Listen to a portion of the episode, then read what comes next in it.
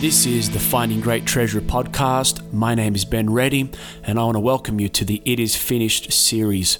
In this series, we're looking at Jesus' final words upon the cross in John's Gospel, chapter 19, verse 30, where Jesus said, It is finished. It speaks of his completed work upon the cross, and we want to delve into the implications of that completed work for our lives. And I want to invite you to open your heart, open the Word of God, and thank you for tuning in. God bless.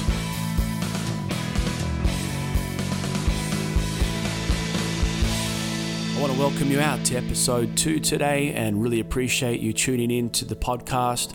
Uh, this is the series It Is Finished where we're looking at John chapter 19, verse 30, when Jesus said, It is finished, and what that means for you and I. In episode 2, uh, we're going to be looking today at the subject of regeneration. But before we jump into that, I want to really encourage you, if you haven't listened to episode one about redemption, uh, that you take the time to listen to that. And those that have listened to redemption, you'd be very well aware that I left you with a challenge uh, the question, What is bodily redemption? And so I want to give you that answer in this podcast, uh, but I'm going to leave it for the end of the episode. So stay tuned. And at the end of this episode, I'm going to be sharing what it means when the Bible talks about bodily redemption. Today's episode, though, is regeneration. Our text is going to be John chapter 3, verse 3. And before we read that, I want to just share a story that I read recently about starfish.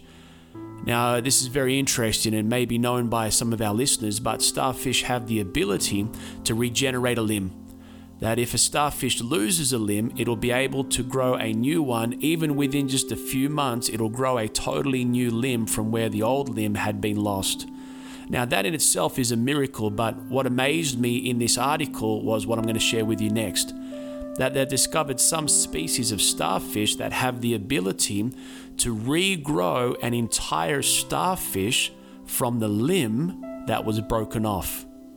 Now, think about what that's saying that from that broken off limb, a totally new starfish can be recreated or regenerated just from that limb. Now, this is an amazing picture of what the Bible talks about with this subject of regeneration that God is not looking just to add something new to the Christian life. What God is wanting to do is totally regenerate and create something new. And this is our subject of regeneration. So let's read this text, John chapter 3, verse 3 together. Have your Bible open. Jesus answered and said to him, Most assuredly I say to you, unless one is born again, he cannot see the kingdom of God. So let's begin to consider regeneration, some of the history of the word, and what the word actually means. So let me ask you a question as you listen to this episode. What does regeneration mean to you? How would you describe that in your own words? When I speak the word regeneration, what does it bring up in your mind? Let me give you some of what the Bible Dictionary says in the Holman Bible Dictionary. It says it's the radical spiritual change in which God brings an individual from a condition of spiritual defeat and death to a renewed condition of holiness and life. So that's a great definition. The word regeneration is an English word that obviously comes from the Greek word in the New Testament. Uh, the Greek word is palingenesia. And so palingenesia is the great word that is actually two Greek words put together. The first word is palin, which means again, and genesia is the same word we get Genesis from, which means birth or beginning. So, simply put in the Greek, that word regeneration, those two Greek words together, palin and genesia, means to be birthed again or born again. And so regeneration means to be born again, which is why we've read this text tonight, John chapter 3 verse 3, unless one is born again. Another Bible definition is simply this tonight. Regeneration, then, may be defined as an act of God whereby He bestows upon the believing sinner new life. This life is God's own life, the imparting of His own nature. God Himself is the source and bestower of His life so that believers are said to be partakers of the divine nature. That's 2 Peter 1 4. That were created in Christ Jesus, Ephesians 2:10. born of God, John 1:13, or like our text says, born again in John chapter 3 verse 3. Let me read the full text again for us. Jesus answered and said to him, Most assuredly I say to you, unless one is born again, he cannot see the kingdom of God. And so here is this subject of regeneration. This word regeneration in the Greek only actually occurs twice in the New Testament. Firstly, in Matthew 19, verse 28, which is a different context to what we're looking at tonight.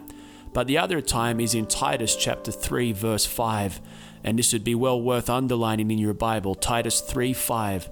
Not by works of righteousness which we have done, but according to his mercy he saved us through the washing of regeneration and renewing of the Holy Spirit. And here it is this miracle of being born again, birthed again spiritually, or being regenerated. So let me ask you a question. Do you think we see regeneration in the Old Testament? Now take a moment to consider that. Do you think we see regeneration in the Old Testament? Because in our text in John chapter 3, the context is very interesting. Jesus is speaking to Nicodemus, who's a, a ruler here, and uh, he's a Pharisee, he's a ruler of the Pharisees. And Jesus says to him in John chapter 3, verse 10, it says, Jesus answered and said to him, Are you the teacher of Israel and do not know these things? So Jesus had an expectation that Nicodemus, who was a teacher of the Old Testament, would have an understanding of regeneration.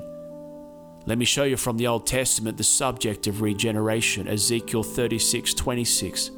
I will give you a new heart and put a new spirit within you. I will take the heart of stone out of your flesh and give you a heart of flesh. Now, when you consider what the New Testament says about the subject of regeneration or being born again, that text in Ezekiel seems like it would come straight out of the New Testament. New heart, a new spirit that God would put in us, but this was prophetically speaking about what Christ would do in the act of regeneration, being born again. I also like Jeremiah 31, verse 33. It says these words, But this is the covenant that I will make with the house of Israel after those days, says the Lord. I will put my law in their minds. I will write it on their hearts, and I will be their God, and they shall be my people. What a great imagery here, the picture that the Word of God gives us that God will put His law in our minds and write it on our hearts. It's talking about a spiritual transformation, a change of nature. And what this is speaking of again prophetically is what Jesus would bring, which is this act of regeneration, being born again.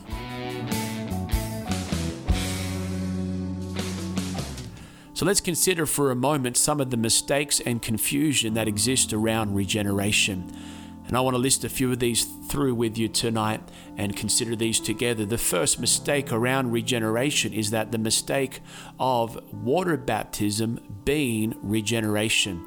And some of the confusion comes from our chapter, John chapter 3, where in verse 5 Jesus answered and said, Most assuredly I say to you, unless one is born of water and the Spirit, he cannot enter the kingdom of God. Now, it sounds like here, and many would claim that Jesus is saying there must be a spiritual birth, but it's connected to being baptized in water. But Jesus' words are clear. He says it's to be born of water and the Spirit. Now, firstly, to think biblically that some kind of external ritual can bring about internal regeneration is wrong. Simply being dunked under water in water baptism cannot bring about a spiritual transformation. But of course, we see this to be true in the Bible in Acts chapter 10. Here's Peter, he goes to Cornelius' house. Cornelius is a believer, he has a good reputation amongst the Jews. He's a man that fears God, his household with him. He's a man that prays, he's a man that gives. And Peter goes and preaches at his house, and the Bible shows us they're all baptized in the Holy Spirit. They begin to speak in tongues, they begin to prophesy, and Peter says it's just like what happened in Acts chapter 2 on the day of Pentecost. Pentecost. And at the end of that whole story, Peter says we should get these people baptized in water. So we see clearly the order that they're already saved, They're baptized in the Holy Spirit with the evidence of speaking in tongues. And then after that, Peter says we should now baptize them in water. So clearly, baptism in water cannot bring salvation. So let's consider then what it means when the Bible talks about being born of water. Well, obviously, what Jesus is saying is this that there must be a natural birth and then a spiritual birth.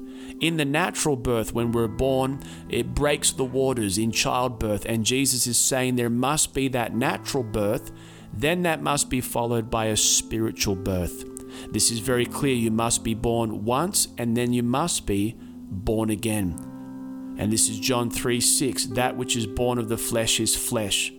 There's a natural birth, that which is born of the flesh, but that which is born of the Spirit is spirit. So the first mistake is thinking that this regeneration is water baptism. A second mistake that's common is this the mistake that reformation is the same as regeneration. Listen tonight. Regeneration is not just turning over a new leaf. It's not just making some good decisions. It's not self improvement. It's not a New Year's resolution. Those things are reforming character, but regeneration is very different. Reformation deals with the character or what we do, the external. Regeneration is a miracle that happens in the heart and in the spirit. We see this very clearly in the Bible, 1 Corinthians chapter 2 verse 14. The natural man does not receive the things of the spirit of God, for they are foolishness to him, nor can he know them because they are spiritually discerned. That natural man, the carnal man, the sinful nature cannot know the things of the Spirit of God. There must be a spiritual change before they can be understood. Romans 8, verse 7 because the carnal mind is enmity against God, for it is not subject to the law of God, nor indeed can be. There must be regeneration. There must be spiritual change. And Romans chapter 8, verse 8 So then, those who are in the flesh, cannot please God. No matter what anybody tries to do, come into church, go through the routines and the rituals and learn what they can, change their conduct with reformation of character. The Bible says if they're still in the flesh, they cannot please God. Because that which is born of the flesh is flesh, but that which is born of the Spirit is spirit. Jesus said there needs to be this regeneration, there needs to be this being born again. Another mistake is that regeneration is hereditary, passed down through the family. John chapter 1 verse 13, which were born not of blood, nor of the will of the flesh, nor of the will of man, but of God. This act of regeneration cannot be passed down through the family line. Just because a man or a woman is born again, their children are not automatically born again or automatically regenerate. It's not of the will of the flesh, nor of the will of man, but of God. God must produce it. It's an act of the Spirit. And the question really is, and a lot of people believe this, and we must ask ourselves where can this notion of hereditary regeneration come from? So many people believe that if you're just a Christian family, then your children are automatically going to be saved. Where does this come from? Much of the misunderstanding comes from Acts chapter 16, where uh, Paul is talking to the Philippian jailer, and he says, You know, your household will also be saved. You and your household will be saved. And what he's saying there is not because the jailer gets saved that his whole family is automatically born again. What he's saying is a promise, and it's a great promise for us to hold on to that when one family member does get saved, God is going to open doors for that whole family to get saved. And that should be a promise that every Christian holds on to that when you get saved, God says your family can and will get saved because of your salvation. But that's going to be due to your witness and the working of the Holy Spirit and the preaching of the gospel. There's not an automatic regeneration, there's not this hereditary regeneration they still must make their own decision to be born again and be regenerate by the Spirit of God. A last mistake that's often made is the mistake that regeneration is optional. Many people over the years have said, Oh, you're one of those born again Christians. Well, I want to be clear tonight that the only kind of Christian is a born again Christian. There is no other kind of Christian. Jesus said these words in John chapter 3 verse 7, "Do not marvel that I said to you, you must be born again." Being born again is not optional, it's a must, Jesus says.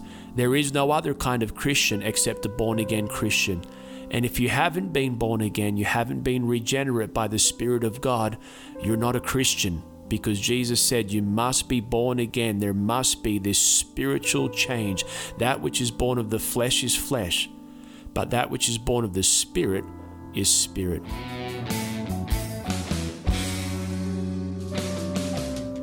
So let's consider finally the miracle of regeneration. Let me say firstly that regeneration is instantaneous. Just like birth is something that happens at a specific moment in time, being born again is a specific moment in time.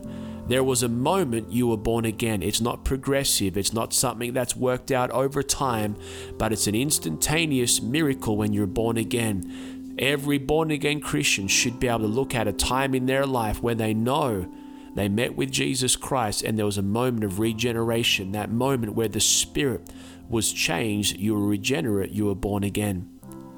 So let me ask, how are we regenerated? How are we born again? What is the key in experiencing this miracle? Well, firstly, I want to say to you, it is absolutely a response to the Word of God and the truth of God's Word.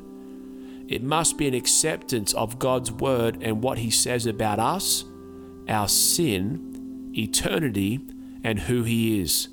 This obviously leads into repentance. Repentance really is just a response to who God is, who we are as sinners. This is what repentance is, and it must be a response to the Word of God. This is why it's so important to preach the Word of God, because it's at the Word of God sinners can respond and be born again. 1 Peter chapter 1 verse 23 Having been born again, not of corruptible seed, but incorruptible through the Word of God which lives and abides forever. The Word of God is the trigger that brings this miracle of being born again or being regenerate. So it must be preached. Romans chapter 10, verse 17 faith comes by hearing, and hearing by the Word of God. So the Word of God triggers this miracle of being born again. And I want to say, secondly, when we talk about how we are regenerate, we must again realize that it's a work of the Holy Spirit. It's not a work of the carnal man or the flesh or the carnal mind, but it's a work of the Spirit. Again, John chapter 3, verse 6, that we mentioned a moment ago that which is born of the flesh is flesh, and that which is born of the Spirit is spirit. You must be born again by the Spirit of God. The Holy Spirit must come into the heart and do that miracle work of regeneration if we're going to be regenerate. So let's finish very quickly and talk about the evidence of regeneration, and we're going to close. A few things that we must see in that born again life if we know that we truly are born again is firstly, there must be new life. There must be change. There must be a new life. 2 Corinthians chapter 5 verse 17. Therefore, if anyone is in Christ, he's a new creation. Old things have passed away, behold all things have become new. There must be some kind of newness of life in those that have been born again. If we're new in Christ, there must be an evidence that things have changed. Now, we must be clear it doesn't mean that you're perfect. There is no perfection at that moment, but there must be change. And it's that change, that newness of life, that gives evidence that you've been born again. A second evidence that we'd see is there must be new fellowship. Listen to 1 John chapter 3 verses 14 to 15. We know that we have passed from death to life because we love the brethren. He who does not love his brother abides in death. Whoever hates his brother is a murderer, and you know that no murderer has eternal life abiding in him. Now, if we're honest, we could have an altar call right there. Because here it is, John's very clear. The Word of God states that the evidence that we know that we've passed from death to life, we've been born again, regenerate, he says the evidence of that is we love the brethren. What he's saying is every born again believer that's been regenerated by the Spirit of God must love the brethren. If there's no love for the brethren, you haven't been born again. Now, again, doesn't mean we're perfect in that, that we love everybody all the time. We have to deal with our carnal nature, the sinful nature, the appetites, and the dynamics of offense and unforgiveness. There is that reality. But there must be underneath all of that a love for the brethren because when you're born again, something changes in that heart, something changes in your spirit. You've been born again, regenerate, and the evidence is is you're going to love the brethren. A last evidence is there's going to be a new righteousness. Not only new life, not only new fellowship, but new righteousness. Listen to what the Bible says in 1 John 2:29.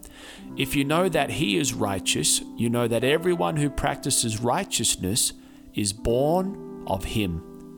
We know that whoever is born of God, this is now 1 John 5:18, does not sin, but he who has been born of God guards himself, and the wicked one does not touch him. What a great text here in the Word of God tonight. The Bible says if you've been born of God, you're not going to continue in sin. And it's very clear we need to understand that the Bible says this is an evidence of being born again, that we don't carry on in uncleanness, but we now begin to live in holiness and cleanness before God.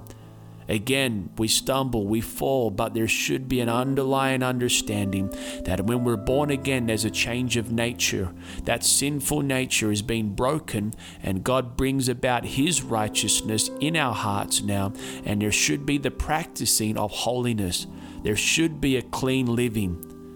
And if there's been no change in our approach to sin, no change in our perception of sin, you have not been born again because one of the evidences of being born again, regenerate in spirit, is that there's a new righteousness. We begin to live clean and we begin to live right with God.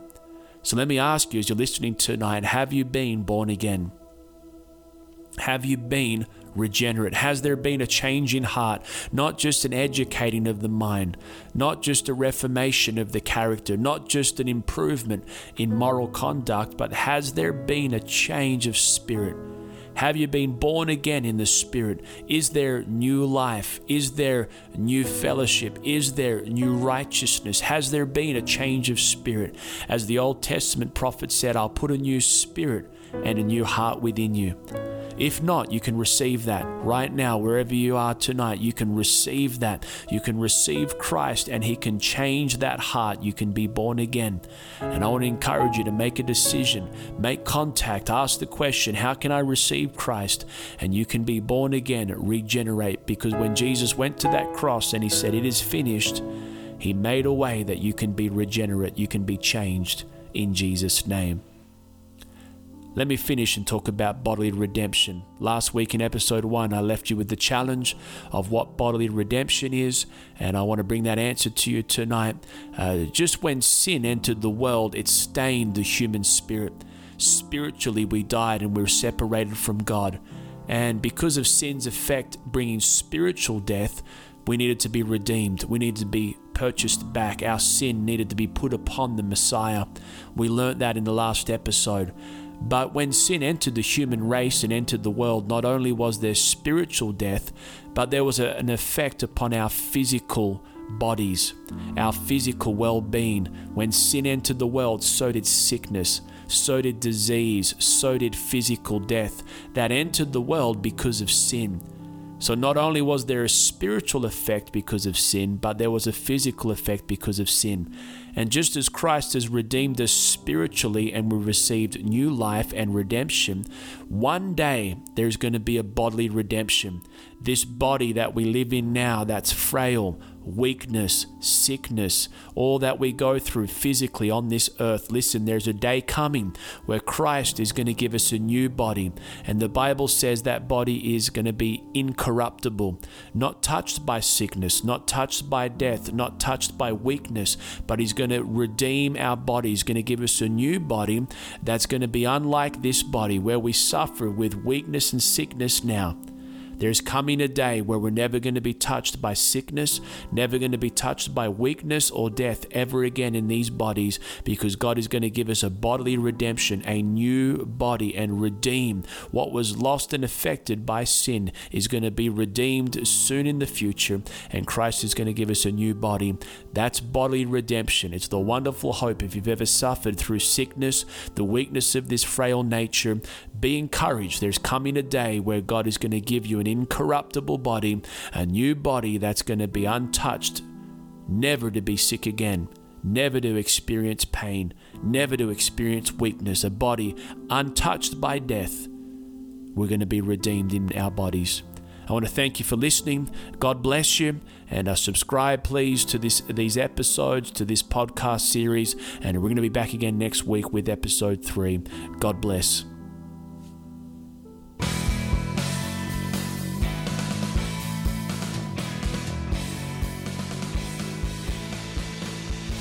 Thanks for tuning in to this week's podcast. We want to invite you back next week for more of Finding Great Treasure. God bless.